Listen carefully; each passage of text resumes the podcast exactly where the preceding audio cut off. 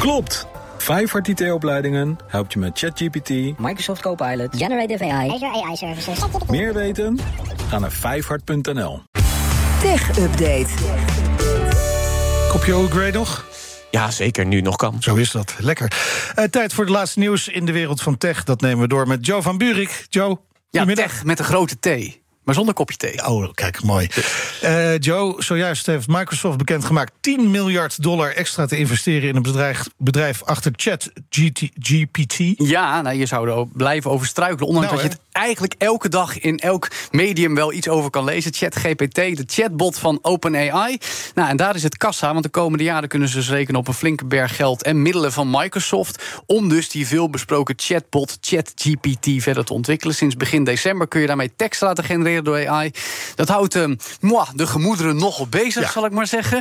Vooral scholen, andere onderwijsinstellingen en ook sommige beroepen die zeggen: hey, die tekst die gegenereerd wordt, dat is nogal wat. Inderdaad, flinke doorbraak van technologie met AI in de mainstream. En eerder was E- OpenAI ook al verantwoordelijk voor DALI 2, het genereren van afbeeldingen en programmeercode die je via GitHub Copilot Ja, kan ja. genereren. En nu krijgen ze dus eh, 10 miljard dollar van Microsoft. Wat gaat OpenAI daarmee doen? Naar eigen zeggen, tussen aanhalingstekens, onafhankelijk onderzoek blijven doen en veilige kunstmatige intelligentie ontwikkelen. Klinkt heel nobel, mooie waarde. Maar Microsoft gaat met dat vergroten van het aandeel eigenlijk eh, ook OpenAI's technologie verweven in de eigen cloud-infrastructuur, Azure.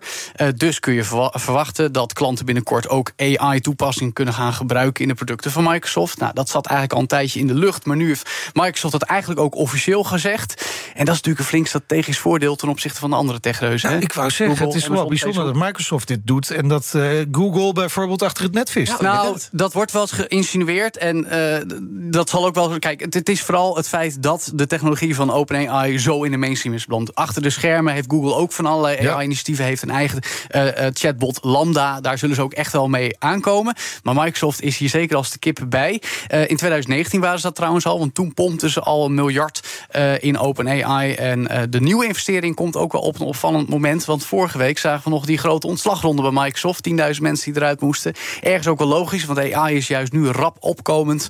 En juist met die doorbraken zoals ChatGPT zien we ook hoe toepasbaar het En opeens dit wordt. past wel heel erg bij Microsoft. Hè. Als ze een concurrent zien, dan investeren ze er geld in. eh, Nou ja, om dat dit is maar geen niet te concurrent. Dit hebben ze dus altijd al eigenlijk gedragen. En nu vergroot Ja. aandeel omdat Ja, ze gewoon en, die, eh, die, die AI-toepassingen zelf willen Ja, hebben. en misschien die andere techreuzen te veel geloven in hun eigen kunnen. Oh, natuurlijk ook wel. Ja, dus. Eh, laten we niet vergeten, hè, OpenAI werd mede opgericht ooit door Elon Musk. Die zit al sinds 2018 er Ja. niet meer in. Maar toch even leuk om te Korte lijntjes, korte lijntjes. Eh, dan, de Duitse mededingingsautoriteit is een onderzoek gestart naar PayPal. Ja, over technologie waar Musk ooit mede verantwoordelijk Ja. voor was. Wel ook PayPal. Eh, nou, dat is de grootste online betaaldienst in Duitsland. Maar mogelijk is de markt daar ook nogal door verstoord door PayPal. Want volgens de Bundeskartelamt moeten zakelijke gebruikers zich aan best wel wat regels houden volgens PayPal.